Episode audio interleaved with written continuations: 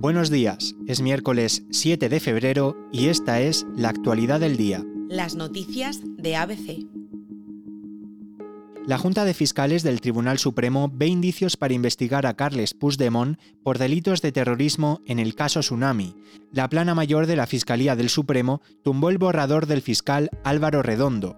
Aprecian que los altercados acaecidos en Cataluña en 2019 fueron algo más que desórdenes públicos. En total, 12 de los 15 fiscales que forman la Junta han visto terrorismo en los hechos. Esta conclusión de la Junta supondría que el Supremo se haga cargo de la investigación de los hechos no la Audiencia Nacional, como hasta ahora.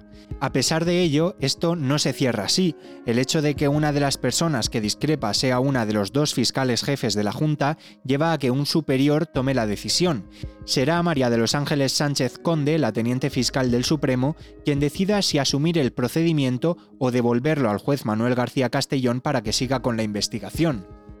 Esta decisión no solo afecta a Puigdemont, arrastra también a otra decena de investigados, entre ellos la dirigente de Esquerra, Marta Rovira. Y centenares de agricultores colapsaron ayer carreteras de toda España.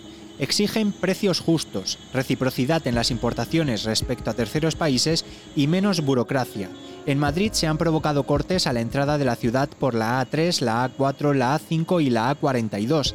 Castilla-La Mancha y Castilla y León han sido las comunidades más afectadas por los cortes. Protestas que se organizan a través de WhatsApp y Telegram apelan a la posibilidad de llegar a Madrid o incluso a la sede del PSOE, en Ferraz. Varios mensajes de estos grupos de WhatsApp ponen detrás de las convocatorias a Lola Guzmán, una agricultora valenciana que estos días ha llamado a la movilización a través de las redes sociales. Esta agricultora se presenta como portavoz de la plataforma 6F, una plataforma formada por agricultores y ganaderos creada para estas protestas. Desde el Ministerio de Interior insisten a la Guardia Civil en que las tractoradas no pueden ocupar autovías y autopistas. Por el momento parece que las protestas continuarán en los próximos días.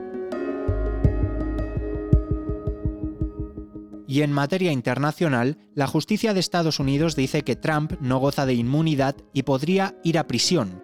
Un juzgado de casación falló este martes que Donald Trump puede ir a juicio. Está imputado por vía penal en un caso sobre el intento de anular los resultados de las elecciones presidenciales de 2020, aquellas que ganó su oponente Joe Biden. El que fuera presidente de Estados Unidos tiene 90 cargos por cuatro causas separadas y ha intentado librarse dos veces con una petición de inmunidad, una petición que la justicia rechaza. El fiscal del caso, Jack Smith, investiga el papel de Trump en los últimos días de su presidencia.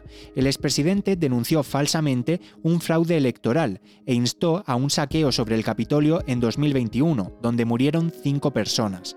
El juicio estaba inicialmente programado para comenzar en marzo, pero se pospuso la semana pasada y el juez no anunció aún una nueva fecha.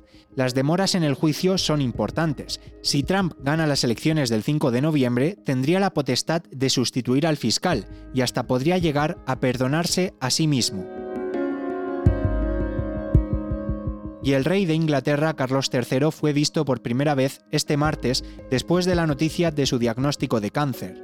En unas fotografías, el monarca aparece sonriente en la parte de atrás de un automóvil junto a la reina Camila. Tal y como informan en la prensa británica, los reyes se dirigían a Buckingham para coger un helicóptero que los trasladase a Norfolk. El tipo específico de cáncer que padece el rey no ha sido desvelado todavía.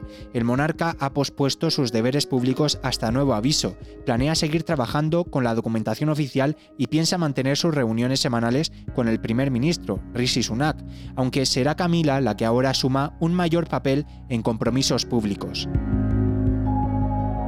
Y al cierre de este boletín conocemos la noticia de la muerte del expresidente de Chile, Sebastián Piñera. Este martes, el helicóptero en el que viajaba sufrió un accidente a la altura del lago Ranco. Al parecer, la causa está en las fuertes lluvias que afectaban a la zona. Las primeras informaciones señalan que Piñera pilotaba su helicóptero particular en compañía de tres personas, entre ellas un familiar. Piñera tenía 74 años. Durante los próximos días iremos actualizando la información de este suceso.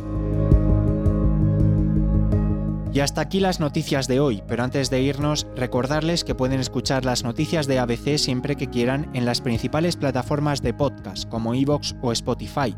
También se lo pueden pedir a sus altavoces inteligentes y por supuesto pueden acceder a este boletín desde nuestra página web abc.es.